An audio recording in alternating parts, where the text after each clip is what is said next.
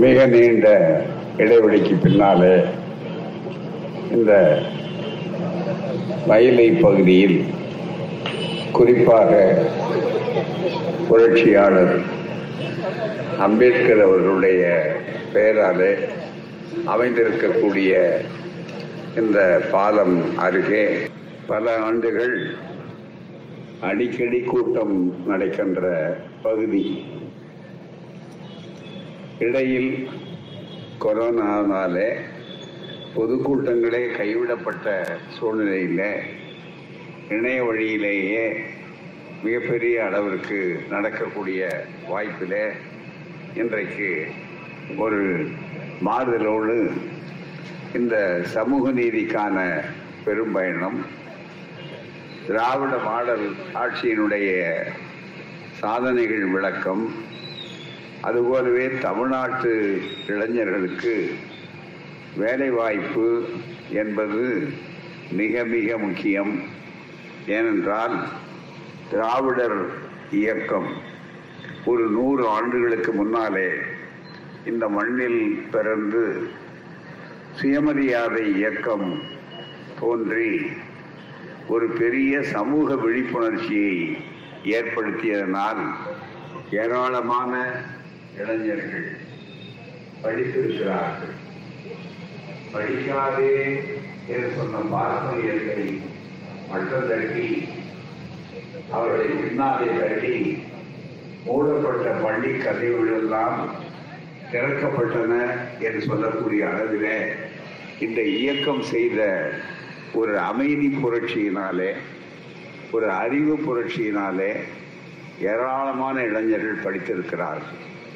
அந்த படித்த இளைஞர்களுக்கு வேலை வாய்ப்பு என்பதும் வாழ்வாதாரம் என்பதும் மிக மிக முக்கியம் என்ற காரணத்தினாலே இன்றைய அரசு பெரிய வாக்குறுதிகளை எல்லாம் ஒன்றிய அரசு தந்தும் கூட நடைமுறைப்படுத்த அவர்கள் தவறிவிட்ட சூழ்நிலையில நம்முடைய கையிலே வெண்ணெயை வைத்துக்கொண்டு நாம் நெய்க்கு அலைவதைப் போல மிகப்பெரிய திட்டமான சேது சமுத்திர கால்வாய் திட்டம் நம்மிடையே இருக்கின்ற நேரத்தில் அது முடிய போகின்ற தருவாயில அது செய்திருந்தால் இன்றைக்கு தமிழ்நாட்டு இளைஞர்களுக்கு மட்டுமல்ல நண்பர்களே இந்திய நாட்டு இளைஞர்களுக்கும் தமிழ்நாட்டு இளைஞர்களுக்கும் தந்து தென்கிழக்கு ஆசியாவிலேயே பொருளாதாரம் செழிக்கின்ற பகுதி என்று சேரி சமுதிர கால்வாய் திட்டத்தை நம்மாலே உருவாக்கி இருக்க முடியும்.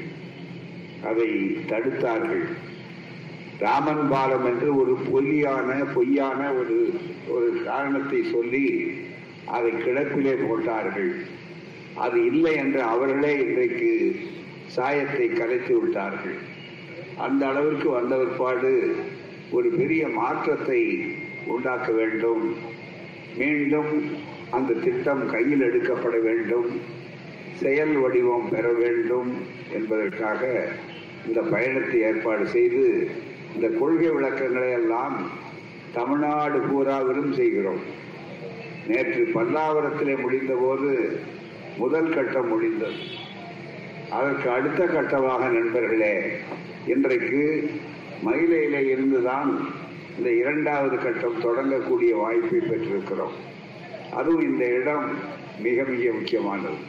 இந்த பகுதியிலே தான் தமிழ்நாட்டு இளைஞர்களுக்கு சென்னையில இருந்து ஒரு பெரிய அளவிற்கு கல்வியை தன்னுடைய இல்லத்திலேயே கொடுத்து திராவிடர் இல்லம் என்று பெயர் வைத்த த கல்வி வள்ளல் டாக்டர் சி. நடேசனார் அவர்கள் பெயரில இந்த பகுதியில் தான் ஐஸ் ஹவுஸ்ல இருந்து கடைசி வரையில நடேசனார் சாலை என்று பெயர் இருக்கிறது.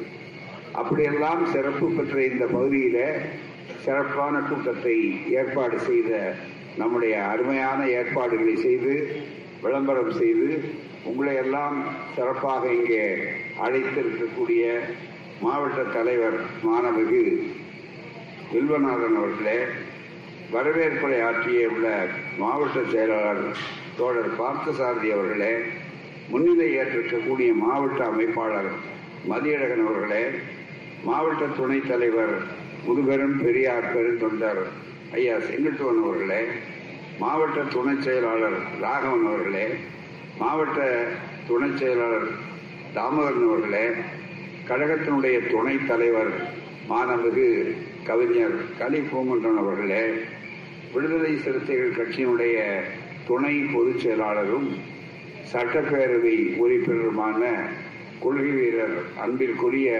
சகோதரர் பாலாஜி அவர்களே கழகத்தினுடைய பொதுச் செயலாளர் அன்புராஜ் அவர்களே கழக துணை பொதுச் செயலாளர் இன்பக்கனி அவர்களே பிரச்சார செயலாளராக இங்கு வந்து சிறப்பாக எனக்கு முன்னாலே உரையாற்றி அடுத்து புரசவாதத்தில் நடைபெறக்கூடிய கூட்டத்தில் கலந்து கொள்வதற்காக முன்னோட்டமாக அங்கே சென்றிருக்கக்கூடிய சென்னை உயர்நீதிமன்றத்தினுடைய வழக்குரைஞர் தோழர் அருள்மொழி அவர்களே கழகத்தினுடைய பொருளாளர் தோழர் குமரேசன் அவர்களே முதுபெரும் பெரியார் பெருந்தொண்டர் மண்டல தலைவர் மாணமிகு ரத்தனசாமி அவர்களே மாவட்ட இளைஞரணி தலைவர் மகேந்திரன் அவர்களே மண்டல இளைஞரணி செயலாளர் அமைப்பாளர் சண்முகப்பிரியன் அவர்களே மாவட்ட இளைஞரணி செயலாளர் மணிதுரை அவர்களே அமைப்பு செயலாளர் தோழர் பன்னீர்செல்வம் அவர்களே பெரியார் அறக்கட்டளையினுடைய உறுப்பினர்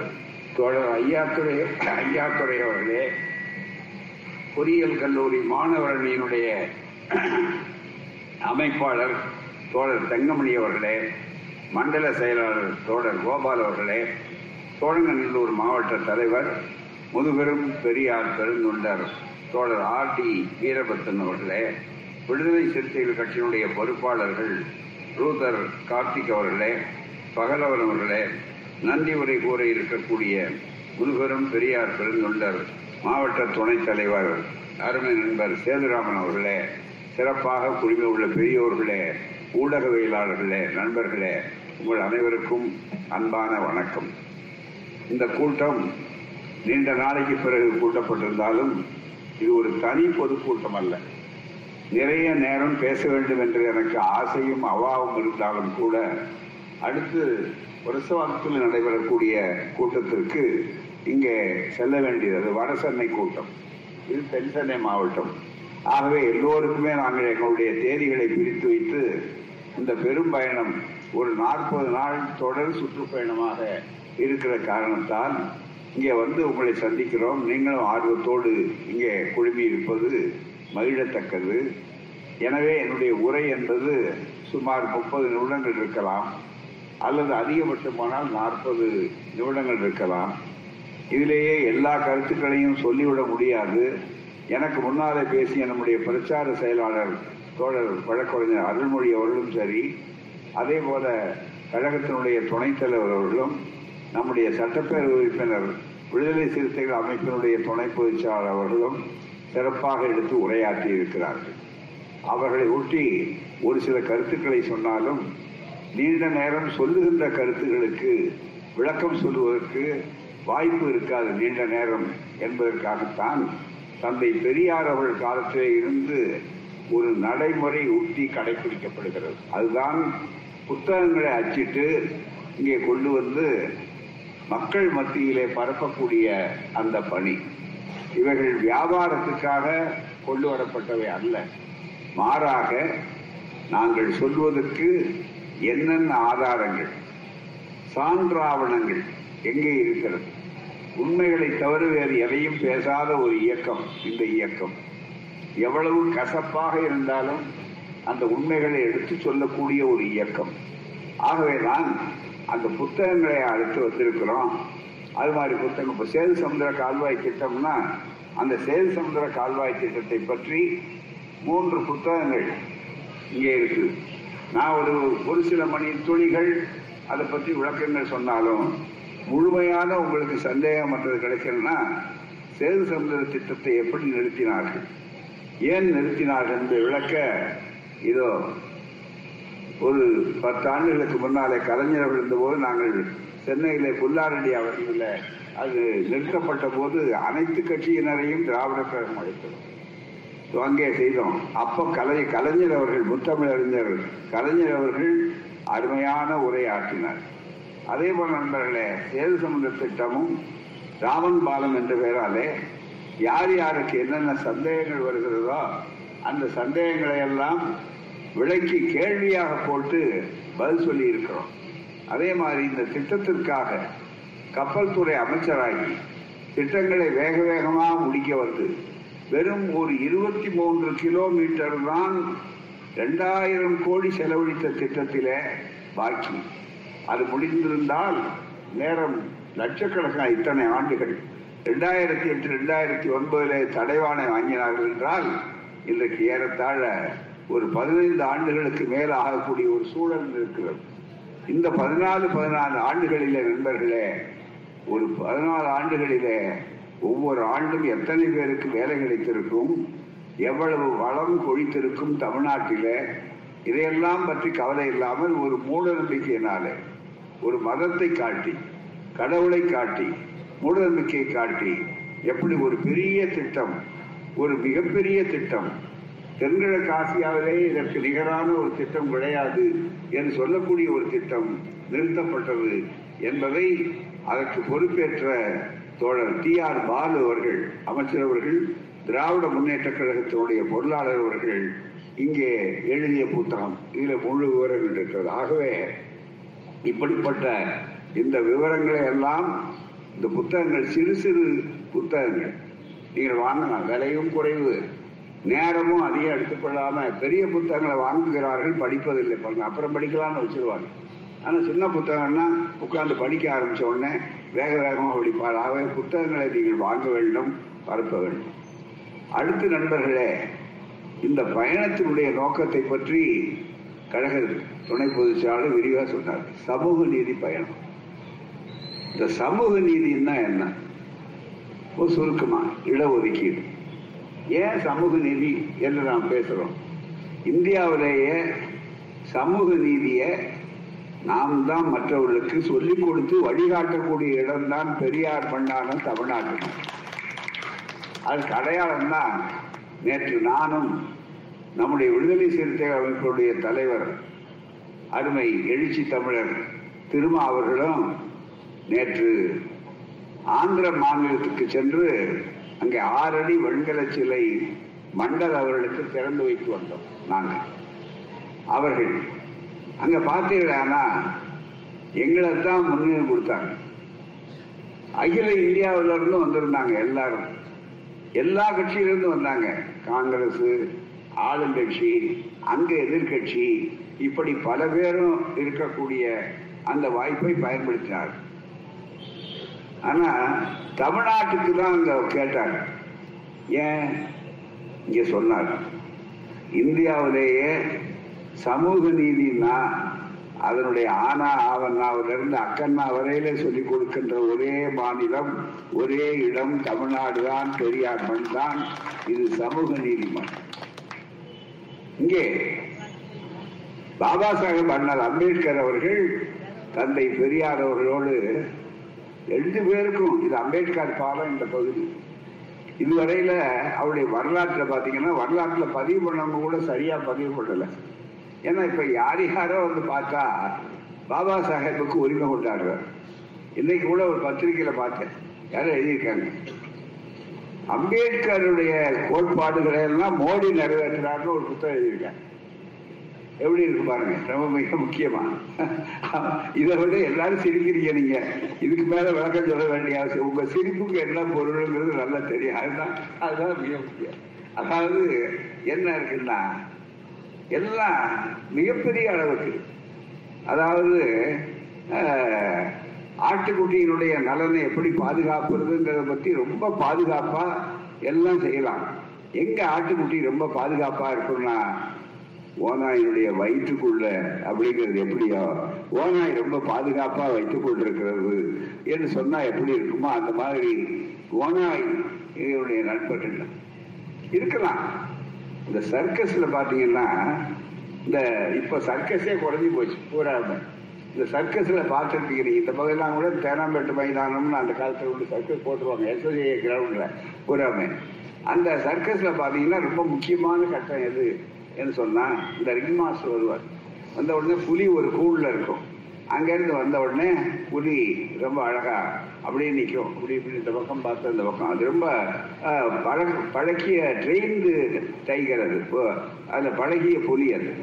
அப்படியே வந்த உடனே அந்த கப்பை அப்படி அந்த ரிங் மாஸ்டர் கச்சேரி வச்செல்லாம் வந்த உடனே அங்கிருந்து வந்த உடனே மிகப்பெரிய அளவுக்கு வாயை திறந்தா அதுல இங்க வந்து ஒருத்தர் வருவார். அதெல்லாம் அப்படி காட்டி அப்படி தலையை கொடுத்து அதை அப்படியே பார்த்த உடனே எல்லாரும் கை தட்டுவாங்க. எல்லாருக்கும் ஆச்சரியமா இருக்கும். புலி எவ்வளவு அழகா சாதுவாயிடுச்சு பாத்தீங்களா புலி எவ்வளவு ரொம்ப நண்பர்களுக்கு யாராவது என்ன? என்ன அர்த்தம்? உதாரணம் தான் புலி அப்படின்னு சொன்ன உதாரணம் தான் பொருந்தாது நியாயமானது ஓம் ஓநாய்க்கு சொல்லணும். அதுதான் மிக முக்கியம். இருந்தாலும் சர்க்கஸ்க்காக சொல்றேன். அதுதான். அப்போ அதை திறந்துருக்காங்க. ஆனா அவருக்கு தெரியும் யாருக்கு? தலையை விட்டுருக்காரு பாருங்க. அவருக்கு தெரியும் என்னைக்கு நமக்கு ஆபத்து ஏற்பட போகுதுன்னு தெரியல. புலிக நட்பா இருக்கு அப்படின்னு. அந்த சில மணித்துளிகள் வரைக்கும் நாம கை தட்டிட்டு இருப்போம். அவர் நெஞ்சு எப்படி படபடன்னு அடிச்சிருக்குங்கிறது அவருக்கு மட்டும்தான் தெரியும் மற்றவர்களுக்கு தெரியாது போறாம. அப்படிப்பட்ட அளவில் இன்னைக்கு வருகிறாங்க? அந்த இடஒதுக்கீட்டுக்கு இங்க வந்தபோது நாலு முறை சந்திச்சிருக்காங்க. வேற எந்த தேசிய தலைவரும் தந்தை பெரியார் அவர்களை போலும் அம்பேத்கர் அவர்களை போல ஒண்ணும் பண்றதில்லை. இன்னும் கேட்டா ஆயிரத்தி தொள்ளாயிரத்தி முப்பத்தி ஏழுல அவருடைய உரையை அவர்கள் ஒரு மாநாட்டு ஜாதி ஒழிப்பு மாநாட்டில் சுதந்திரமா எழுதி கொடுத்த உரையை நீங்கள் அப்படியே பேசக்கூடாது என்று சொல்லி அவர் பேசலைன்னா நான் அந்த மாநாட்டுக்கு தலைமை அளிக்க வேண்டிய அவசியம் இல்லை சில பகுதிகளை எடுத்துருங்க. பகவத்கீதையை தாக்காதீங்க. ஆமாம் கடவுளை பார்க்காதீங்க. மற்ற இவங்க தானே ஜாதியை உண்டாக்கியிருக்கேன்னு சொல்றாங்க. அப்ப ஜாதியை உண்டாக்குறவங்களை விட்டுட்டு நான் வேற யாரும் பேசுறது அப்படின்னு கேட்டார். இல்ல நீங்க அதெல்லாம் எடுத்துட்டு பேசலாம் அப்படின்னு ஜலத சொன்னாங்க பஞ்சாபில் பஞ்சாப்ல. அது இப்படி எனக்கு பெருமை தேவையில்லைன்னாரு. கொள்கைக்காக பதவிக்காக போறவர் அல்ல. கொள்கைக்காகத்தான் அம்பேத்கர் அவர்கள் நான் வேண்டாம் அந்த மாநாட்டு தலைமையை வேண்டாம். அந்நியம் தான் சொன்னாரு. மாநாட்டு தலைமையை புறக்கணிச்சாரு அதே மாதிரி பெண்களுக்கு சொத்துரிமை அப்படின்னு இந்து கோட் பில் கொண்டு வந்த போது இந்து சட்ட திருத்த மசோதா வந்த போது அதை அனுமதிக்க மாட்டேன்னு இந்து சனாதனிகள் சொன்னாங்க. இன்னும் கேட்டால் காங்கிரஸ் சனாதனிகள் சொன்னாங்க மிகப்பெரிய அளவுக்கு. ஏன்னா சனாதனம் பல ரூபத்தில் இருக்கும் இப்ப நல்ல வேளை அது நல்ல ராகுல் காந்தி என்ற ஒரு புரட்சிகரமான சிந்தனையாளருடைய தலைமையில அது இன்றைக்கு நல்ல மாறுதல் அடைஞ்சிட்டு இருக்கு. இன்னும் அந்த மாறுதல் விடாத அதை சில ஆட்கள் இன்னும் இழுத்து பிடிச்சிட்டு நிற்கிறாங்க அங்கேயே கூட. ஆனா அவருக்கு தெரியுது ஒரு நல்ல அரசியல் போராட்டத்துல நண்பர்களை கண்டுபிடிப்பதை விட எதிரிகள் யார் என்று நிர்ணயித்துக் கொண்டு யுத்தத்துக்கு போனாதான் அந்த யுத்தம் சரியாக செயலாகும். அப்படிப்பட்ட ஒரு அருமையான ஒரு சூழ்நிலையில அவரு மிகப்பெரிய அளவுக்கு அந்த பெண்களுக்கு சோழ சொத்துரிமை இல்லையா? அந்த சொத்துரிமையை எனக்கு கொடுக்காத சட்டத்தை நிறைவேற்ற முடியாதபடி நான் சட்ட அமைச்சராக இருந்து தொடர விரும்பல. ராஜினாமா செய்கிறேன்னு வந்தார் பொது வாழ்க்கையில அமைச்சர்கள் ராஜினாமா இருக்கும். எதுக்காகனா இதை விட பெரிய இலாக்கா தனக்கு கிடைக்கலங்கிறதுக்காக இருக்கும். அல்லது வேற காரணங்களுக்காக இருக்கும். ஆனா கொள்கைக்காக தன் பதவியை விட்டு வெளியே வந்தவர் என்றால் தந்தை பெரியார் போல அம்பேத்கர் அவர்கள். பெரியார் அவர்கள் பொது வாழ்க்கைக்கு வர்றதுக்கு முன்னால அரசியலுக்கு வந்து சமூக நீதிக்காக வந்தபோது இருபத்தி ஒன்பது பதவிகள் ஒரே கடிதம் ஒரே தாழ்ல ஒரே கையெழுத்தோட முடிச்சார். இத்தனையும் ராஜினாமா பண்ற போங்கன்னார் எப்ப? அன்னைக்கு. அதே மாதிரி ஒரு முறை அல்ல ராஜகோலாச்சாரியார் தோற்கடிக்கப்பட்ட உடனே ராஜகோலாச்சாரியார் பதவியை விட்டு போனார். இந்திய எதிர்ப்பு அப்ப ஆயிரத்தி தொள்ளாயிரத்தி முப்பத்தி எட்டுல. அந்த நேரத்திலே கூட தந்தை பெரியார் அவர்கள் அவர்கள் நீதி கட்சியினுடைய தலைவர். ஒரு கட்சி ராஜினாமா செய்து போனா அடுத்த எதிர்கட்சி தலைவரை அழைப்பதுதான் நீண்ட காலமான மரபு ஜனநாயக மரபு. அதுபடி வெள்ளைக்கார கவர்னர் ராஜ்பவன் இருந்தார் அன்னைக்கு இருந்த கவர்னர்கள் ஒழுங்கான கவர்னர்கள். ஒழுங்கான ஆளுமை உள்ளவர்கள். தங்களுடைய அதிகாரம் என்ன? தாங்கள் எடுத்துக்கொண்ட உறுதி என்ன? எப்படி செய்யறதுன்னு தெரியும். வம்புக்காக போட்டி அரசாங்கம் நடத்துற ஆளுநர் மாதிரி இல்லை அவர்கள். உடனே அவர் என்ன பண்ணாங்க? நீங்க வந்து பொறுப்பேற்க அப்படின்னு பெரியாருக்கு முதலமைச்சர் பதவி ஏற்க சொன்னாங்க. நான் எப்ப அரசியலை விட்டு வந்து சமூக பணி செய்யணும்னு நினைச்சனோ ஒருபோதும் நான் முதலமைச்சர் பதவி ஏற்றுக்கொள்ள மாட்டேன்னு சொன்னார். கவர்னர் கேட்ட ஒரு பாட்டு கவர்னர் ஜெனரல் கேட்டார். அப்பவும் முடியாது என்று சொன்னார். அதை விட ரொம்ப சுவையான ஒரு விஷயம் என்னன்னா ஐயா சொல்லியிருக்காரு. ராஜகோபாலாச்சாரியார் வெளியே போனவர். அவர் சொன்னார் நாயக்கரே அவர் நண்பர்கள் அப்படிதான் பேசுவாங்க. நீங்க எனக்காக நீங்க அந்த பதவி ஏற்றுக்கிறேன் உங்களை யோசனை பண்ணா என்னையும் கூட சேர்த்துங்க நானும் வர்றேன் அப்போ கேட்டிருக்காரு மிகப்பெரிய அளவுக்கு. தந்தை பெரியார் சொன்னார் அப்படி இருந்தும் பதவிக்கு போகல. என்ன கொள்கையாளர்கள் பதவியை சாதாரணமா எடுத்து நினைக்கிறவர்கள். அதுதான் அண்ணா அவர்கள் பின்னால் வரும்போது அழகா சொன்னாரு. பதவிங்கிறது இருக்கு பாருங்க அது மேல் துண்டு மாதிரி. கொள்கைங்கிறது இருக்கு பாருங்க அது வேட்டி மாதிரி. இன்னைக்கு ரொம்ப பேர் வேட்டி இல்லைன்னா பரவாயில்லன்னு நினைக்கிறேன் அதுதான் மிக முக்கியம். அதான் இன்னைக்கு இருக்கிற அரசியல் இன்னைக்கு இருக்கிற பொது வாழ்க்கையே வேட்டி முக்கியம் அல்ல துண்டுதான் மிக முக்கியம். அப்படின்னு நினைக்கக்கூடிய அளவு இருக்கிறார். இதை தாண்டி அப்படிப்பட்ட ஒரு சூழ்நிலையில் நண்பர்களே இன்றைக்கு என்ன என்று சொன்னால் கொள்கையாளர்களாக இருந்த அம்பேத்கர் அவர்கள் அவர் போய் சமூக நீதிக்காக பாடுபட்டவர். இந்த கொள்கை ஏற்க மாட்டேன்னு சொன்ன நேரத்தில் நாலு முறை வந்தபோது இன்னமும் வாழ்ந்து கொண்டிருக்கிறார். இப்போ தொண்ணூத்தாறு வயது தொண்ணூத்தி ஏழு வயது. நம்ம பத்மநாபன் அவர்கள் மிசோராம் கவர்னராக இருந்தவர் மிக முக்கியமா. தலைமை செயலாளராக இருந்தவர். அவர்கள்லாம் பச்சைப்பன் கல்லூரி மாணவராக இருந்து பெரியார் வழிகாட்டுங்கன்னு கேட்குறாங்க எங்க நாற்பத்தி நாலு நாற்பத்தி ஐந்து அந்த கட்டத்தில் இங்கே வர்றாரு. சென்னைக்கு பாபா சாஹேப் அண்ணல் அம்பேத்கர் வந்து சகக்கிறார் எங்களுக்கு நீங்க மாணவர்கள் போய் வரவேற்கிறாங்க எல்லாருமே. எங்களுக்கு வழிகாட்டுங்க வடத்தடங்கன்னு விருந்தினர் மாளிகையில் அவர் தங்கி இருக்கிறப்ப அந்த மாளிகையில கேட்குறாங்க அப்ப அவர் சொல்றாரு இங்க ஒரு நல்ல தலைவர் இருக்காரு அவர் யோசனையை நான் பின்பற்றிட்டு இருக்கேன் அவரை விட்டுட்டு என்கிட்ட வரீங்களப்பா? நேரம் நீங்க அவரையே பயன்படுத்திக்கலாம் தந்தை பெரியாரை சொல்லுகிறார் அம்பேத்கர் அவர். இன்னமும் வாழ்கின்ற சாட்சியம் இருக்கிறார். இது ஏதோ கற்பனை அல்ல. அப்படி இருக்கக்கூடிய ஒரு சூழ்நிலையில சமூக நீதிக்காக அந்த பயணங்களை செய்து உள்ளவர் சமூக நீதிக்காக. அவருடைய காலத்துல தான் அரசியல் சட்டம் திருத்தப்பட்டு முதல் முதல்ல சமூக நீதிக்கு ஏற்பட்ட ஆபத்தை நேரு அவர்களும் அவர்கள் வந்தார்கள். அதன்படி இன்றைக்கு வளர்ந்ததுனால தான் இங்க துணைத் தலைவர் அவர்கள் மற்ற நண்பர்களுக்கு உட்பட்டதை போல இந்தியாவிலேயே அறுபத்தி ஒன்பது சதவீத இடஒதுக்கீடு தமிழ்நாட்டில்தான் இருக்கு. இப்ப அதனுடைய விளைவு என்னன்னா ஏன் எங்களெல்லாம் ஆந்திராவில் கூப்பிடுறாங்க? மிக முக்கியம் வழிகாட்டுங்கன்னு ஏன் சொல்றாங்க? என்ன? நம்முடைய திருமா மாதிரி மற்ற தலைவர்கள் எல்லாரும் கூப்பிடுறாங்க. என்ன காரணம்? தமிழ்நாடு தாங்க அறுபத்தி ஒன்பது அது என்னங்க ரகசியம்? அறுபத்தி ஒன்பது வச்சிருக்கீங்கன்னா நேற்று கர்நாடகாவிலிருந்து வந்தவர் அதை கேட்டுட்டு என்கிட்ட தனியா உரையாடி கொண்டிருந்தார். நிகழ்ச்சி ஆரம்பிக்கிறது முன்னாடி. அவர் காங்கிரஸ் தலைவர். என் கையை பிடிச்சிட்டு கேட்டார். அவர் அமைச்சரா இருந்தவர் கர்நாடகாவில் நேற்று பேசினார். அங்க. பேசிவிட்டு மதுசூதன் அதான் அரிசூதன் ரெட்டியார் அவர்.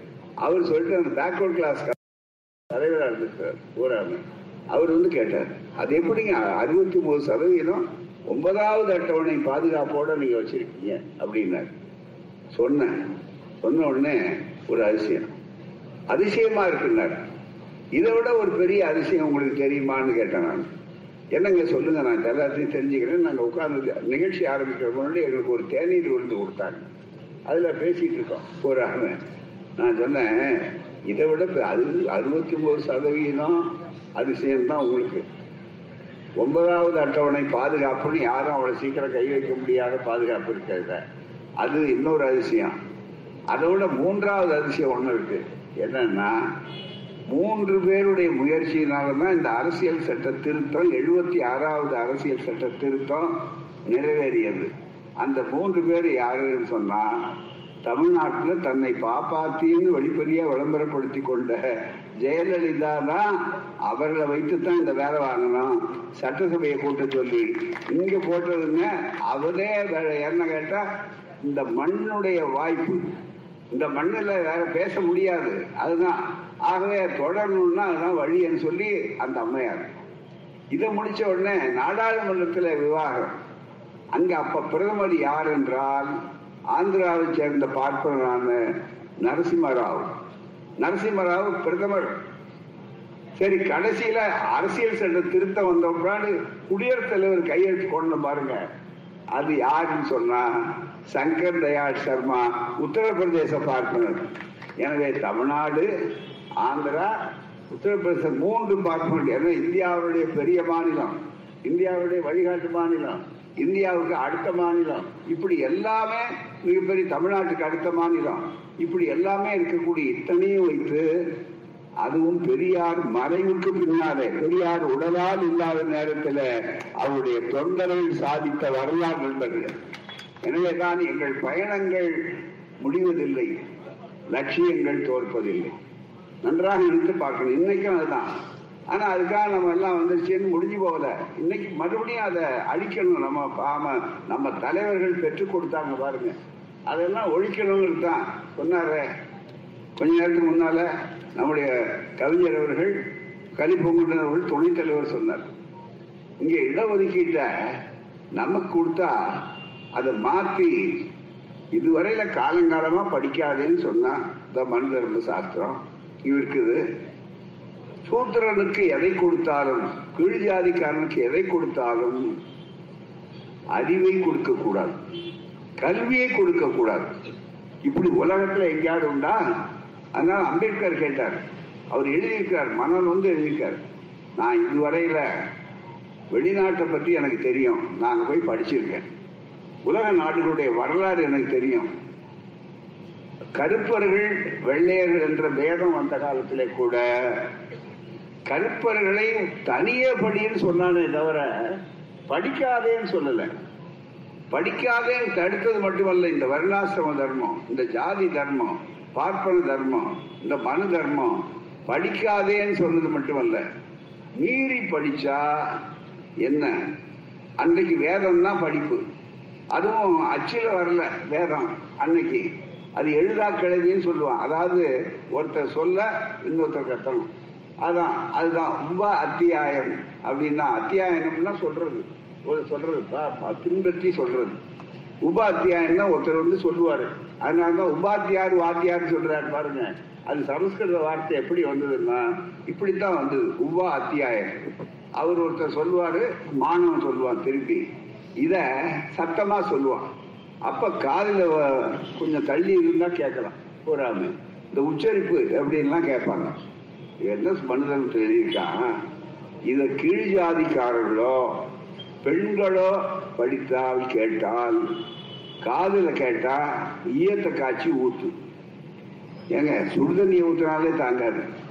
அப்ப மனித தன்மையா ஈயத்தை காய்ச்சி ஊற்று கற்பனை பண்ணி பாருங்க. அதே மாதிரி மீறி அவன் படிச்சா கீழ் ஜாதிக்காரன் வேதத்தை படிச்சா பெண்கள் படிச்சா நாக்காரு. இதைத்தான் மனம் நொந்து அம்பேத்கர் சொன்னார் பெரியார் கண்டித்தார். இப்படி ஒரு உலகத்திலேயே ஒரு கொடுமையான ஒரு பண்பாடு கொடுமையான ஒரு புத்தகம் கொடுமையான ஒரு மதம் ஒரு மிகப்பெரிய அளவுக்கு அறிவை கொடுக்காதே கல்வியை கொடுக்காதே எந்த மற்ற மதங்கள்லாம் பாத்தீங்கன்னா குரானா எடுத்துங்க எங்களை கேட்குறான் நீ ஆர்எஸ்எஸ் பத்தி எல்லாம் பேசுற இந்து மதத்தை பத்தி தானே பேசுற எங்களுக்கு ஒரு பெரிய கேள்வி. ஏன் அதிகமா நீங்க எங்களுக்கு எந்த மதமும் ஒண்ணுதான். நாங்க மதத்துக்கு அப்பாற்பட்டவர். ஆனா அதிகமா இத பத்தி பேசுறோம்னா இவரு தானே ஜாதியை காப்பாற்றணும்னு போட்டிருக்காரு. இங்க தானே குப்பை இருக்கு. எங்க குப்பை இருக்கோ அங்கதான் நான் போய் சுத்தம் பண்ணணுமே தவிர சுத்தமா இருக்கிற இடத்த காட்டி ஏன் நீ வீடு பூரா இதை கூடாது ஏன் ஒரு பெருக்கூடாதுன்னு சொல்ல முடியுமா? எங்க வலி இருக்கோ எங்க புண்ணு இருக்கோ அங்கதான் மருந்து போடுவாங்க. மருந்து புண்ணு இருக்கிற இடத்துல மருந்து போட ஆரம்பிச்சா உடனே இவர் என்ன கேட்கிறாரு ஏன் உடம்பு பூரா தடவலைன்னு கேட்கிறாங்க அது என்ன புத்திசாலித்தனம்? ஆகவேதான் தேவைப்படுகிற அளவுக்கு மிக முக்கியமா நாங்க இந்த பணியை செய்து கொண்டிருக்கிறோம். எங்களுக்கு இவர் மீது கோபம் அவர் மீது இல்லை. ஆனா அந்த மதங்கள்ல கூட இன்னைக்கு கிறிஸ்தவர்கள் இல்லைன்னா படிப்பு வந்திருக்குமா இந்த வரிசையா பாருங்க. எத்தனை பள்ளிக்கூடம்? இவன் படிக்காதேன்னு சொல்றது ஒரு மதம். வா படி படின்னு சொல்றதுக்கு இன்னொரு மதம் இஸ்லாமியர்களாக எடுத்தாலும் மற்றவர்களாக இருந்தாலும் உலகத்தில் யாரா இருந்தாலும் படின்னு சொன்னார். நீ படிக்காதேன்னு சொன்னார். இதை தாண்டி படி படி என்று சொல்லி படிக்க வைத்த இயக்கத்துக்கு பெயர்தான் திராவிடர் இயக்கம். இன்னைக்கும் அதை தொடர்றதுக்கு பெயர்தான் திராவிட மாடல் ஆட்சி. இன்னைக்கு திராவிட மாடல் ஆட்சியில என்ன? எப்படிப்பட்ட சூழ்நிலைகள் வளர்ந்திருக்கு? கொஞ்சம் நல்லா நினைத்து பார்க்க வேண்டும் தோழர்களே. மிகப்பெரிய அளவுக்கு நம்முடைய நிலைமையை நினைச்சு பார்க்கணும். இந்த இயக்கம் சாதாரண இயக்கம் அல்ல. ஒரு அறிவு புரட்சி ஒரு துளி ரத்தம் சிந்தாமல் ஒரு ஆயுதத்தை எடுக்காம வன்முறைக்கு போகாம இது அப்பவே செய்திருக்கிற ஒரு இயக்கம். ஒரு சின்ன ஒரு வரலாறு சொல்றேன் உங்களுக்கு. மிக முக்கியமா. எல்லாரும் தெரிந்து கொள்ளணும் குறுகிய நேரம். சில விஷயங்கள் தான் சொல்ல முடியும். இருந்தாலும் பரவாயில்ல. ஒரு செய்தியாவது முழுமையா விழுகணும் அப்படிங்கிறது தான் இன்னைக்கு உங்களுக்கு தெரியும். பெண் பிள்ளைகள் படிச்சா நம்ம பிள்ளைங்க அடுப்பு ஒரு பெண்ணுக்கு படிப்பதுக்குன்னு கேட்டாங்க. இன்னைக்கு அப்படி இல்லை. நம்ம பிள்ளைகள் பூரா பாருங்க இந்த வரிசை. ஒன்றும் இல்லை. கடற்கரை சாலை அப்படியே போகும். வேற ஒன்றும் போக வேண்டாங்க. என்ன பார்க்க வேண்டாம். திராவிட ஆட்சி சாதனைகள் சாதனைகள் என்ன திராவிட ஆடல் என்ன செஞ்சதுன்னு கேட்குறான் ஒன்றும் செய்ய வேண்டாம்பா நீ கொஞ்சம் கடற்கரையில் காற்று மட்டும் வாங்காத. கொஞ்சம் கண்ணு அகலமாக திறந்துக்கிட்டு கொஞ்சம் அப்படியே பாரு. வரிசையா எத்தனை பள்ளிக்கூடம்? எத்தனை காலேஜ் எவ்வளோ பெரிய பல்கலைக்கழகம்? இந்த கடைசியில இருந்து அந்த கடைசி வரைக்கும் நட. வேற ஒன்றும் இல்லை. அந்த த- தலைமைச் செயலகம் இருக்கு பாருங்க. அந்த தலைமைச் செயலகத்துல வரைக்கும் நடந்தா போதும். வரிசையா இந்த பக்கத்துல இருந்து நடந்து பாருங்க. எத்தனை கல்லூரி? இந்த கல்லூரி எல்லாம் வெள்ளக்கான வச்சுன்னு இருக்கு. யாரு? பிரசிடென்ட் எல்லாம். ஆனா சூத்திரர்கள் பஞ்சமர்கள் படிக்க கூடாதுன்னு தடுத்திருந்தான் அந்த கல்லூரியில. நம்ம ஆள் கிடையாது. இன்னும் கேட்டா பிரசிடென்சி கல்லூரி மாநில கல்லூரி இருக்கு பாருங்க. மாநில கல்லூரியில பார்ப்பன் அல்லாதான் நமக்கு ஒடுக்கப்பட்ட சமுதாய மக்கள் படிக்க கூடாது வெள்ளைக்காரன் அல்லது பணக்காரன் உயர் ஜாதிக்காரன் தான் படிக்கணுன்றதை மாற்றி அமைத்த ஒரு மிகப்பெரிய திட்டம். யாருடையது? நீதி கட்சி ஆட்சி திராவிடர் ஆட்சி தொடங்கியது. நம்ம பிள்ளைகளுக்கு வரலாறு தெரியாது. அதனால என்ன நினைக்கிறேன் இப்ப நல்ல சிமெண்ட் ரோடு. வேக வேகமா போறோம் கத்திப்பாறாவுக்கு போனா அங்க பாலு அங்க மிகப்பெரிய அழகு அமைச்சர் திமுக ஆட்சி காலத்துல அப்படியே வந்து வளைச்சி வளைச்சி வளைச்சி போட்டாரு. பழைய காலத்துல போனீங்கன்னா ஒரு இடம் நகராது. அங்க வண்டி. அதையும் பார்த்து இதையும் பார்த்தாதான் திமுகவுடைய பெருமையை சாதனையை புரிந்து கொள்ள முடியும். இப்ப எனக்கு அப்படி சுத்தி சொல்லிட்டு இப்படி கீழே வந்துட்ட உடனே இது என்னங்க எப்படியோ இருக்கு அதை பத்தி யாரை பத்தி கவலைப்படலைன்னா? ஆனா இப்ப ஏன் கவலைப்படணும்னா அந்த மாதிரி கட்டி எல்லாருக்கும் வசதி செய்து இடிக்கணும்னு பாக்குறான் இன்னும் பழைய கருப்பனை ஆக்கணும்னு நினைக்கிறான். பழைய மனிதர்மா வரணும்னு நினைக்கிறான். ஒரு சின்ன உதாரணம் பாருங்க. இது மிக முக்கியமானது. சென்னையிலேங்க. ஜாதி எப்படி இருந்தா ரொம்ப நாளைக்கு முன்னாடி போக வேண்டாம். மனு தர்மம் சில பேர் சொல்லுவான் மனு தர்மம் சொல்லும்போது ஏங்க இதெல்லாம் இந்த சில ஆட்கள் இருக்காங்க. இப்ப யாருங்க மனு தர்மத்தை எல்லாம் பேசுறாங்க? இவர் தாங்க போட்டு பேசிட்டு இருக்காரு. இப்ப யாருங்க? ஏங்க எல்லாரும் படிக்கலையா? இப்ப என்ன நாக்க வெட்டுவேன்னு சொல்றாங்க இப்ப என்ன காலையில் ஈரத்தை காய்ச்சி ஊற்றுவேன்னா சொல்றான்னு கேட்பான். கேட்கறவனுக்கும் நம்ம ஆளும் சில பேருக்கு நட்டம் கட்டின உடனே இவனும் தலையாட்டுவான். அதுதான் மிக முக்கியம். ஆ? நான் தானே பின்னையா இதை பேசுறாரு. உண்மை. இன்னைக்கு சொல்லலை. அது இன்னைக்கு யாரும் சொல்றது தைரியம் கிடையாது. ஆனா எதுவரையில திராவிட இயக்கம் இருக்கிற வரையில தான் நாளைக்கு இந்த இருக்கும் போதே இப்ப வேட்டு விடுறான். அதுதான் மிக முக்கியம். இருக்கும் போதே ஒரு கை பார்த்துடலாம் நகர்த்தலாம்னு பாக்குறான் இவ்வளவு விழிப்பா இருக்கும்போது கருப்பு சட்டைக்காரன் காவலுக்கு கெட்டிக்காரன். அதுதான் மிக முக்கியம். இந்த வேலை இருக்கும்போதே என்ன பண்றான் இருக்கு நூறு வருஷம். ஒரே ஒரு நூ ஆயிரத்தி தொள்ளாயிரத்தி தொண்ணூறு. அந்த ஆயிரம் தொள்ளாயிரம் நூற்றி பதினெட்டு ஆண்டுகளுக்கு முன்னால் அப்படின்னு சொன்னோம். இந்த நோட்டீஸ் சென்னையில் ஒரு நோட்டீஸ் மிக முக்கியமா. இந்த நோட்டீஸ் ஆயிரத்தி எண்ணூற்றி தொண்ணூற்றி ஒன்பதாம் ஆண்டு மார்ச் மாதம் இருபத்தி ஏழாம் தேதி ஒரு நாடக நோட்டீஸ் கையில். இந்த ஒற்றவாட தியேட்டர் இருக்கு பாருங்க. அது பழைய நாடகம் சில பேருக்கு தெரியும் வயசானவங்களுக்கு. வால்டாக் தியேட்டர்னு இருக்காங்க பாருங்க. சென்ட்ரல் ஸ்டேஷன் பக்கத்தில் இருக்கு.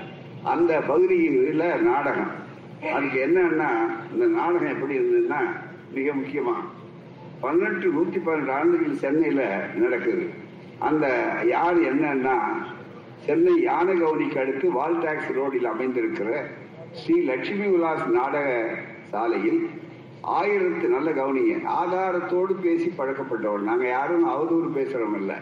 ஆயிரத்தி எண்ணூத்தி தொண்ணூத்தி ஒன்பதாம் ஆண்டு மார்ச் மாதம் இருபத்தி ஒன்னாம் தேதி செவ்வாய்க்கிழமை இறக்கு இரவு ஒன்பது மணி முதல் நடத்தப்பட்ட நாடகத்தினுடைய துண்டறிக்கை.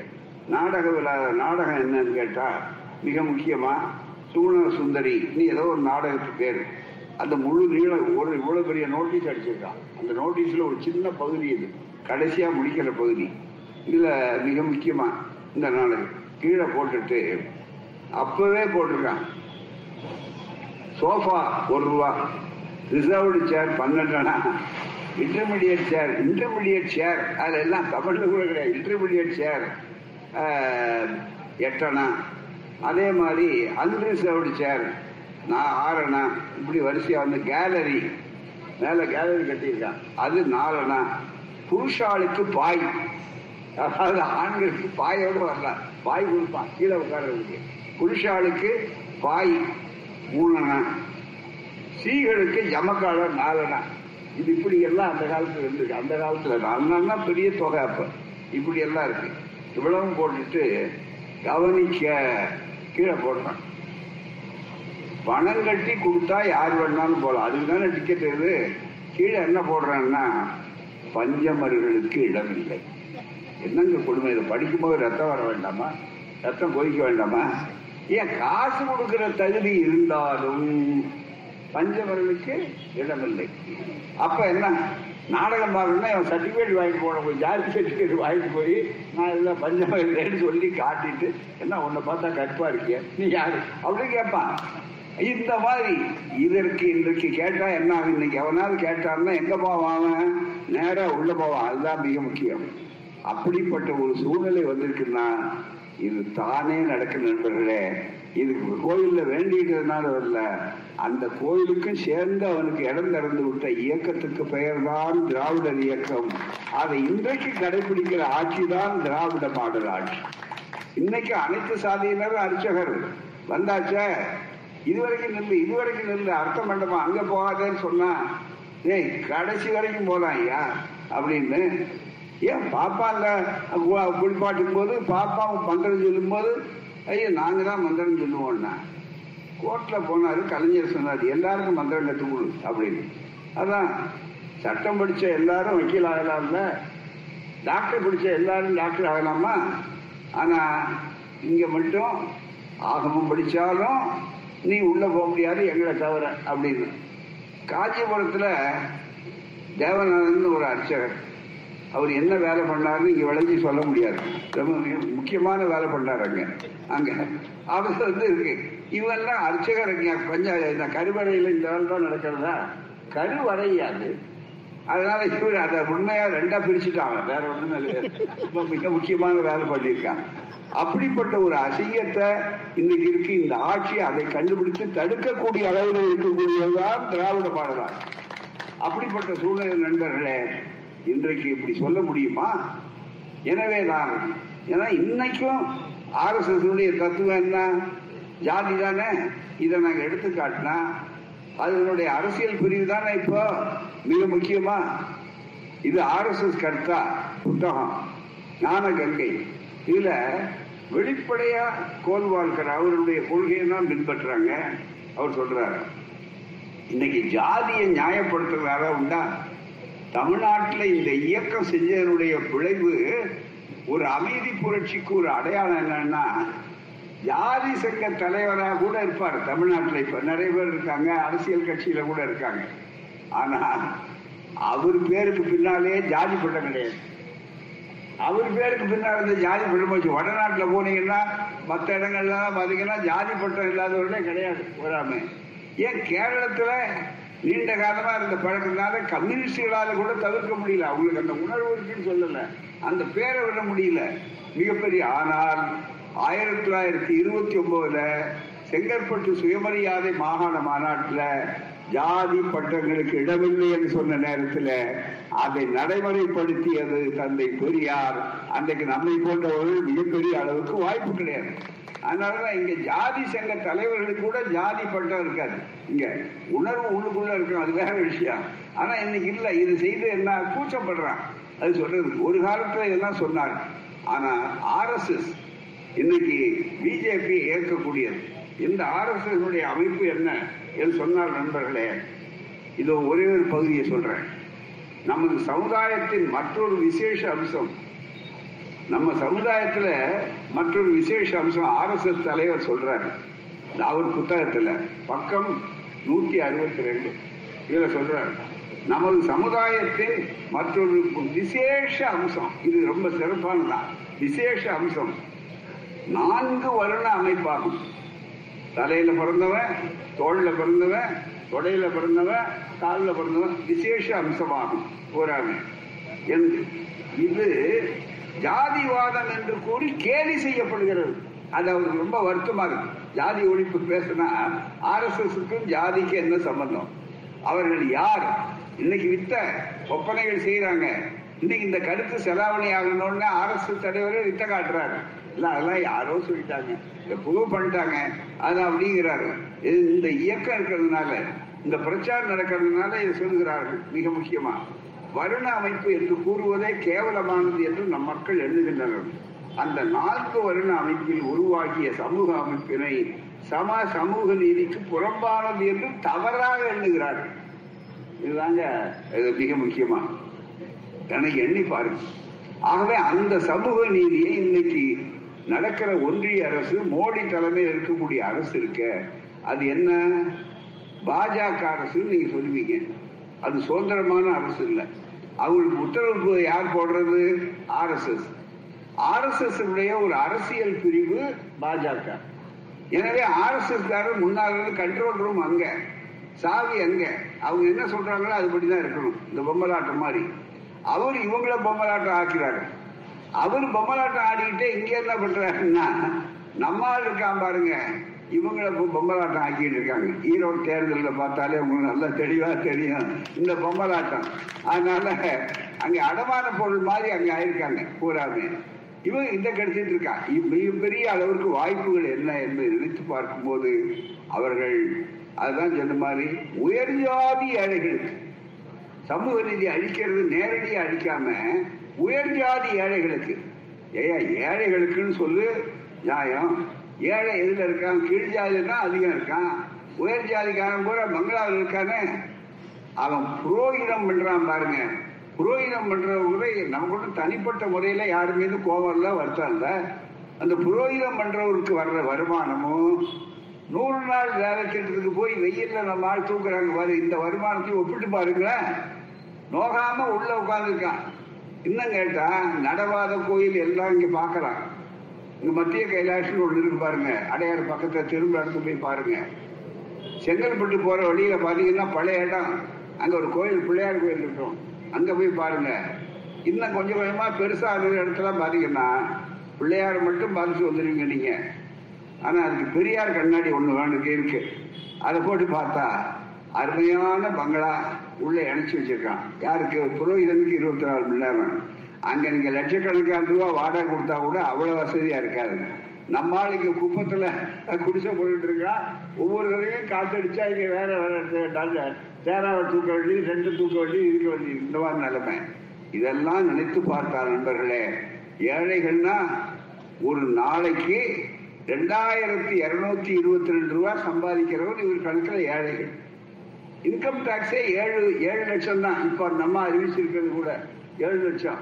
ஆனா எட்டு லட்சம் வருமானம் வந்தா அவர்கள் ஏழைகள். அப்படின்னா என்ன? பிச்சைக்காரர்கள் வந்து நீங்க ஆனா பிச்சைக்காரங்க. எப்படிப்பட்ட பிச்சைக்காரன்னு கேட்டா நான் இன்கம் டாக்ஸ் கட்டுற பிச்சைக்காரங்க. நான் என்னங்க அர்த்தம் நீங்க நல்லா நினைச்சு பார்க்க வேண்டாமா? சிந்திக்க வேண்டாமா? நம்ப முடியுமா? எளிமையா உங்களுக்கு புரிய முடியா சொல்றேன். ஆகவே சமூக நீதிய வரிபோகின்ற சூறையாடுகிற ஒரு ஆட்சி. மோடி ஆட்சி பிஜேபி ஆட்சி. எனவே இதை தடுத்து நிறுத்தணும். அதுக்குதான் திராவிட மாடல் ஆட்சி. அதை இன்றைக்கு துணிவா செய்யக்கூடிய ஒரு முதலமைச்சர் இந்தியாவிலே இருக்கிறார் என்றால் அந்த முதலமைச்சர் தான் முதல்வர்களில் முதல்வரான சமூக நீதிக்கான சரித்திர நாயகர் நம்முடைய ஒப்பற்ற முதல்வர் தளபதி முத்துவேல் கருணாநிதி ஸ்டாலின் அவர் அதனாலதான் எல்லா மாநிலத்திலே இருக்கக்கூடியவங்க நம்ம ஆச்சரியமா சொல்றாங்க. நேற்று கூட சொல்றாங்க உங்க மாநிலத்தை பார்க்கும்போது எங்களுக்கெல்லாம் உங்கள்கிட்ட வந்து எப்படி நடத்துறீங்க? அப்படின்னு நேற்று பல மாநிலங்கள் இருக்கிறவங்க நேற்று ஆல் இந்தியா அந்த மாநாட்டில் என்கிட்ட பேசிட்டு இருந்தாங்க எங்க ரெண்டு பேர் டீமே. அப்படிப்பட்ட நண்பர்களே இந்த நிலையை நீங்கள் புரிந்து கொள்ளணும். நேரம் ஆயிடுச்சு இன்னும் ஒரே ஒரு செய்தி. நம்ம இன்னைக்கு மோடி ஆட்சியில ரெண்டாயிரத்தி பதினாலுல ஒரு ஆட்சிக்கு வரணும்னு சொன்ன உடனே எப்படி ஆட்சிக்கு வந்தாங்க? தந்திரத்து மூலமா ஆட்சிக்கு வந்தாங்க. குஜராத் மாடல் குஜராத் மாடல் என்னன்னா குஜராத் மாடல் அப்படியே அங்க தேனும் பாலும் ஓடுது. அப்படி குஜராத் மாடல் நம்ம இளைஞர்களுக்கும் நம்ம ஏராளமான பேரை படிக்க வச்சுட்டோம். படிக்க வச்ச அத்தனை பேருக்கும் வேலை வாய்ப்பு நடுவில் கொடுக்க முடியாத சூழ்நிலை இன்னைக்கும் பெருகிட்டு இருக்கு அதனால தான் நம்ம ஆட்சியில வெளியில இருக்க அத்தனை பேருக்கும் போய் எல்லாரையும் அழைச்சிட்டு வந்து இங்க தொழில் வட்டம் வெளியில இருக்கணும் சிறப்பு இது அத்தனையும் நடந்து கொண்டிருக்கிறது. நமக்கு அதிகாரமும் முழு அதிகாரம் கிடையாது. டெல்லிக்காரங்க எடுத்தா மாநில அதிகாரம் போல அங்க இருக்கு. இந்த சூழ்நிலையில நண்பர்களே நீங்கள் புரிந்து கொள்ள வேண்டிய செய்தி என்னவென்றால் எப்படியாவது வேலை வாய்ப்பு அப்ப ஏங்க இருந்தாங்க பாருங்க அப்ப ஒரு நாக்கில் தேனை தடவுற மாதிரி மோடி பிரச்சாரம். பிஜேபி காவிரி இந்தியா பூராவிலையும் நல்ல அளவுக்கு சோசியல் மீடியா சமூக வளர்த்தம் எல்லாத்துலேயும் அவர் வர்றார். எல்லாருக்கும் உங்களை கவனிச்சுக்குவார் என்னன்னா உடனே ஒன்றும் செய்யல. நான் வந்த உடனே என்ன செய்வேன்? பிரதமர் மோடி சொன்னார். எனக்கு சாதாரணம் இல்லை. என்ன பாருங்க. அவர் சொல்றாரு வேற இதுவரையில எந்த பிரதமர் சொல்ல. ஏன் மார்பு எவ்வளவு தெரியுங்களா? ஐம்பத்தி ஆறு இன்ச்சு. இதுவரையில இன்ச்சு டேப் எடுத்துட்டு போன பிரதமர் இதுவரையில இந்தியாவில வேற யாருமே கிடையாது அவர் தான் இன்ச்சு டேப் எத்தனை அடி? இதுவரையில் யாருக்கும் அவங்களுக்கு எப்பாவது சட்டம் தைக்கிறப்பாங்க தவிர இப்போ நமக்கே நம்ம இஞ்சி உங்களை மாடுபளவு எவ்வளவு வேணா டக்குன்னு சொல்லிவிடுங்களா தையல்கார்ட்ட சட்டம் தைக்கும் போதே தையல்காரர் வந்து நம்ம எடுத்து பார்த்தாருன்னா தெரியும். ஆனா அவர் சிறப்பு வாய்ந்தவர். எல்லாத்துலையும் ஏன்னா மீடியாக்கள் பத்திரிகைகள்லாம் சொல்லுவாங்க. ஐம்பத்தி ஆறு இன்ச்சு நான் இருக்கேன் நான் சொல்றதை நம்புங்க. அப்படின்னு சொல்லி சட்டம் கொடுத்தார். சப்கா சார் சப்கா விக்காருங்க இதே ஒன்றுமே புரியலன்னா வளமை வளமை எல்லாம் பத்தி வளர்ச்சி வளர்ச்சின்னார் பூரா என்னையா வளர்ச்சி? கவலைப்படாதீங்க. ஒரு ஆண்டுக்கு இந்தியாவில் இளைஞர்களை ரெண்டு கோடி பேருக்கு வேலை வாய்ப்பு டப்பு டப்புன்னு வந்து விடும் அதே மாதிரி நீங்க பணத்தை பத்தி கவலைப்படாதீங்க. ஒவ்வொருத்தருக்கும் வங்கி கணக்கு ஆரம்பிச்சீங்கன்னா எவ்வளவு? பதினஞ்சு லட்சம் ரூபா. வந்து லட்சுமி வந்து உங்க கதவை தட்டுவாங்க. லட்சுமி விலாஸ் பேங்கே காணாது போச்சு. அதுதான் வேடிக்கை லட்சுமி கதவு தட்டுறது இருக்கட்டும் மிகப்பெரிய அளவுக்கு. அங்க லட்சுமி கதவு தட்டுறதுக்கு பதிலா இன்னைக்கு பதினஞ்சு லட்சம் ரூபாயில இவ்வளவு பேர் இருக்கீங்களா சொல்லுங்க. யாருக்காவது ஏதாவது ஒரு ஒரு ஆயிரம் ரூபாய் வந்து விழுந்திருக்கா? தயவுசெய்து எண்ணி பார்க்கணும். இவ்வளவு சரி நீங்க எங்களுக்கு வேலை வாய்ப்பு கொடுக்க வேண்டாம். நாங்க வழி வச்சிருக்கோம். திராவிட மாடல் ஆட்சி ரொம்ப நாளைக்கு முன்னாடி இந்த திட்டத்தை. அது வெறும் குருடா திட்டம் இல்ல நடைமுறை திட்டம். ஆகவே அதை பயன்படுத்தக்கூடிய அளவுக்கு வரும்போது என்ன சொன்னாங்க? சேது சமுதிர கால்வாய் திட்டம். இந்த கப்பல்கள் போகும்போது இலங்கையை சுத்திட்டு போறாங்க. நடுவுல இடைவெளி இருக்கு. பாகிஸ்தான் சென்று அந்த இந்து மக்கள் அதுல உடைச்சி எடுத்து கொடுத்தா ஆழப்படுத்தினா கப்பல்கள் போனா எரிபொருள் மிச்சம் நேரம் மிச்சம் வேலை வாய்ப்புகள் அதிகம் இந்தியா செழுமையாகும் தென் தமிழகம் அதிக வளம் பெறும் இது முழுக்க இருக்கும். ஆகவே இதை சொல்லணும்னு சொல்லியது யாரு? திராவிட இயக்க தலைவர்களில் முன்னோடியான சரியே ராமசாமி முதலியார் முதல்ல அறிக்கை கொடுத்தார். அதுக்கு பிறகு அண்ணா எழுச்சி நாள் கொண்டாடினார்.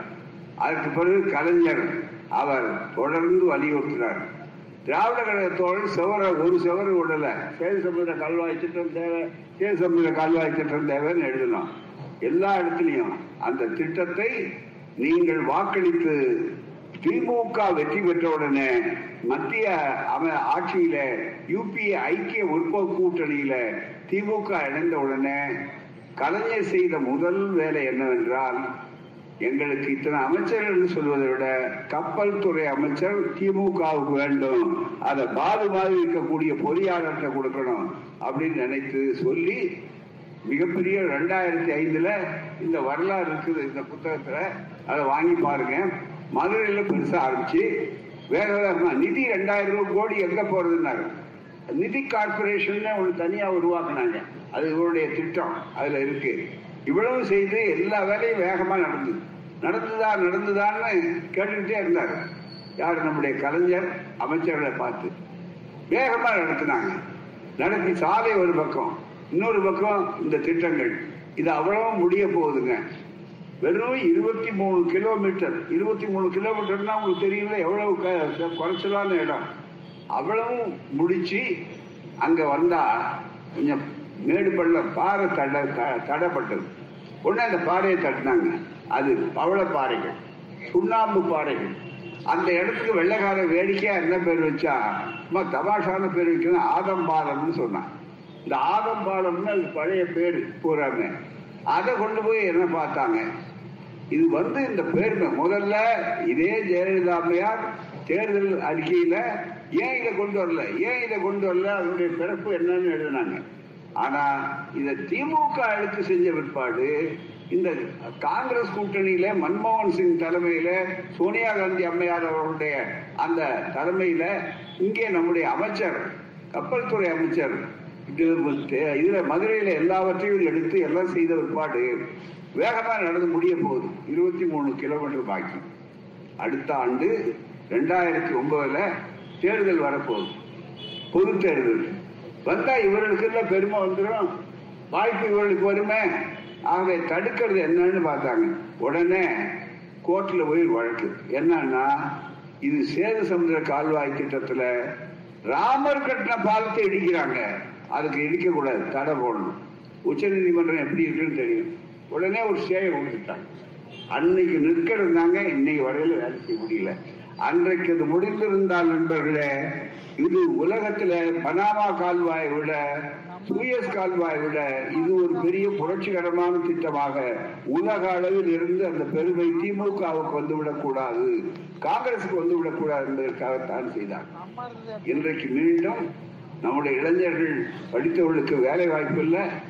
நூறு நாள் வேலை திட்டத்தில் கூட இப்ப சாதாரணமா பணத்தை குறைச்சி முப்பத்தி மூணு சதவீதம் இந்த பட்ஜெட்ல குறைச்சிருக்கிறாங்க ஏழை இளையவர்களுக்கு. அதே நேரத்தில் உங்களுக்கு தெரியும் இந்த அரசாங்கம் அதானிக்கு எவ்வளவு ஆதரவா இருக்கு எல்லாம் அம்பானி அதானி டாட்டா இந்த போன்ற ஏழைகளுக்கு தான் இந்த அரசாங்கம் உதவி பண்ணுது. ஒன்றும் இல்லைங்க நெருக்கடி காலம் மாதிரி நமக்கு கோவிட் காலம் கொரோனா எல்லாரும் படையை மூடிட்டான். வீட்டை விட்டு போக முடியல. எல்லாரும் சங்கடம். ஊருக்கு போறது கூட நடையில போய் வடநாட்டுல இருந்து வந்தவன் இறந்து போய் ரயில்ல கூட போக முடியல. அந்த சூழ்நிலை நமக்கு எல்லாருக்குமே கடன். பல குறு பெருந்தொழில்கள் எல்லாமே நசிச்சு போச்சு. திருப்பூரே கீழே படுத்துருச்சு. இவ்வளவு வந்த காலத்துல பாத்தீங்கன்னா இந்த கொரோனா காலத்துல அதானி அம்பானியினுடைய வருமானம் எவ்வளவுன்னா ஒரு நாள் ஒன்றுக்கு ஆயிரத்தி ரெண்டு கோடி ரூபாய் ஒரு நாள் ஒன்றுக்கு. அப்ப நீங்க புரிந்து கொள்ளுங்க வறுமைக்கு யார் காரணம்? என்ன அளவுக்கு? சாப்பாட்டு வழி இல்லாம செத்து போடுறது நேரத்துல அவர்களுக்கு அந்த நேரத்திலையும் கூட நெருக்கடி காலத்திலையும் கூட அவளுக்கு வாய்ப்பு. இதெல்லாம் இல்லாம இது அத்தனையும் வரக்கூடிய அளவுக்கு நிதி இருந்தா இன்னைக்கு தடுத்து இருந்தா இன்னைக்கு நமக்கு இந்த வாய்ப்புகள் கிடைக்கும். இப்பவும் காலதாமதமாகல அதை சொல்லணும். ரெண்டாயிரத்தி இருபத்தி நாலில் மீண்டும் வேறு ஆட்சி நிச்சயமாக எதிர்கட்சிகள் வந்து ஒன்று சேர்ந்து ஒரு பெரிய அமைதி புரட்சி தேர்தல் புரட்சி நடந்தா வரும். இப்ப இன்னைக்கு சட்டமன்றத்தில் இவங்க சொன்ன உடனே உடனே இதை சொன்னோம். இதுல முக்கியமான ஒரு விஷயத்த சொல்லணும். என்னன்னா வழக்கு போட்டு சேது சமுதிர கால்வாய் திட்டத்தில் ராமம் பாலம் கட்டினான்னு. கேட்டார். கலைஞர் கேட்டார். சரியா? இந்த ராமன் என்ன இன்ஜினியரா எந்த காலேஜில் படிச்சாங்க தப்பு இல்லை அவர் கேட்கல இன்ஜினியர் தானே பாலம் கட்ட முடியும். வேற யார் கட்ட முடியும்? நீங்கள் நான் கட்ட முடியுமா? போய் கேட்டார். உடனே வடநாட்டில் பார்த்தேன் இந்த சாமியார்லாம் சேர்ந்துக்கிட்டு ஆகா கருணாநிதிங்கிற ஒருத்தர் ராமரை பற்றி குறை சொல்லிட்டார். அவர் தலையை சீவணும் அப்படின்னு வேகமாக பேசுறான் கலைஞர் ஆத்திரப்படலை. மற்றவர்கள் ஆ புடியுமா வா ஒன்று கொண்டு பார்த்துடலான்றாங்க கலைஞர் ஆத்திரப்பட ஏப்பா பத்து வருஷமா என் தலைய நானே சீவு பார்த்தேன் சீவு பார்த்தேன் சீவ. நீ சீவனா ரொம்ப நல்லது தானே அப்படின்ட்டார் சிவராம ஏன்னா சீவன் ஒண்ணு இல்லையா மேல என்னார்? போரா ஒரு நகைச்சுவையா சொல்லி விட்டுட்டார். அதை ஒன்றும் பெரிய அளவுக்கு ஆவேசமா ஒரு கலவரம் உண்டாக்கக்கூடிய அளவுல செய்யல. இதுதாங்க திராவிட பாடல். இதுதான் பெரியார் குருகுலத்திலே படித்த நிகழ்ச்சி. இது அத்தனை செய்யணும். அந்த இந்த சூழ்நிலையில போன நாடாளுமன்றத்தில் டிசம்பர் இருபத்தி ரெண்டாம் தேதி கேள்வி கேட்கிறாங்க. ஒருத்தர் எல்ஜி பிஜேபிக்காரர் கேட்கிறாரு. ராம் சேது. அதுதான் இருக்கு அந்த பாலம் புனித பாலம். அது சம்பந்தமா என்னன்னாரு. அமைச்சர் மோடிக்கு பக்கத்தில் இருக்கிற அமைச்சர் எந்திரிச்சிருக்கிறாரு அங்க அந்த அமைச்சர் எந்திரிச்சு மிக தெளிவா சொல்றாரு. என்னன்னா அந்த அமைச்சருக்கு பதில் சொல்றாரு. ரொம்ப முக்கியமான மந்திரிகள் அந்த மூணு வருஷம் நாலு வருஷம் மூத்த அமைச்சர்கள் அவர் ஒருத்தர். அவர் சொன்னார் நாங்க துருவி துருவி பார்த்தோம் இத்தனை வருஷமா. சேது சமுத்திர கால்வாய் திட்டத்துல இந்த ராமம் பாலம் கட்டினாங்கிறது எந்த இடத்துலயும் ஆதாரம் இல்ல. ஆதாரங்களே இதுவரை கிடைக்கலன்னு சொல்லியாரு இப்ப இதுவரையில பொய் சொல்லிட்டு இருக்கா பாருங்க. இறுதியில் சிரிக்கின்றவர்கள் நாங்கள் தான் என்பதற்கு அடையாளம். திராவிட இயக்கம் இதுவரையிலும் எதுலையுமே தோத்து போவாது உடனே நாங்க கேட்டோம் என்ன?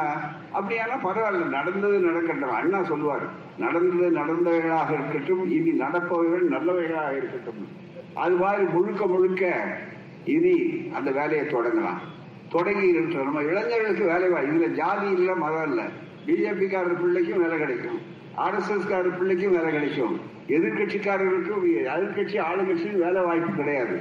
எல்லாருக்கும் நமக்கு வாய்ப்பு வரணும் என்பதற்காகத்தான் இதை செய்யணுங்கிறதுக்காக திட்டம் சொன்ன உடனே திராவிட மாடல் ஆட்சியுடைய முதல்வர் இவங்கெல்லாம் சேர்ந்து அடுத்த சில நிமிட நாள்கட்டிய சட்டமன்றம் வந்தது. அதுல தீர்மானம் நிறைவேற்றி ஒரு வரலாற்றை படைத்திருக்கிறார்.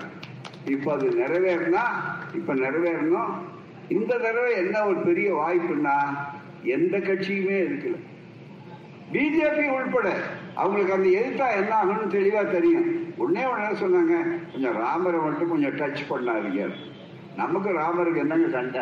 ஒண்ணு கிடையாது இருக்கிறவனோட சண்டை இல்லாதவனோட நமக்கு என்ன சண்டை? அது சொல்லிட்டு இருக்காங்க. ஆகவே நான் நண்பர்களே சேது சமுதிர கால்வாய் திட்டம் மீண்டும் அயலாக்கப்பட வேண்டும் என்பதற்கு ஒரு மாபெரும் மக்கள் திரளை விழிப்பு ஏற்படுத்த வேண்டும் என்பதுதான் இந்த பயணத்துடைய நோக்கம். சமூக நிதியை காப்பாற்ற திராவிட மாடல் ஆட்சியை ஒவ்வொரு பெண்ணுக்கும் ஆயிரம் ரூபாய் இன்னைக்கு கதவை தட்டி கொடுக்கக்கூடிய அளவுக்கு படிக்கக்கூடிய பெண்கள் கல்லூரி பெண்களுக்கு தரக்கூடிய இந்த சாதனைகள் இது அத்தனை செய்யக்கூடிய ஆட்சி இந்த ஆட்சி. எனவே இந்த ஆட்சிக்கு போட்டியாக நடத்துகிறவர்களை அடையாளம் காணுங்கள். இந்த சாதனைகள் தொடரும்படியாக செய்யுங்கள். அதே போலத்தான் சேது சமுதிர கால்வாய் திட்டத்தை நடைமுறைப்படுத்த வேண்டும் என்பதை வலியுறுத்த ஒரு பெரிய அறப்போர் மிகப்பெரிய அளவுக்கு ஆயத்தமாகும் அதுக்கு ஆயத்தப்படுத்துவதற்கு தான் இந்த பயணம் சொல்லி வாய்ப்பளித்த உங்களுக்கு நன்றி கூறி மற்றொரு முறை விரிவாக விளக்கமாக பேசுகிறேன் சொல்லி விடைபெறுகிறேன். வணக்கம் நன்றி. வாழ்க பெரியார். வாழ்க தமிழ்நாடு. வளர்க பகுத்தறிவு. நன்றி வணக்கம்.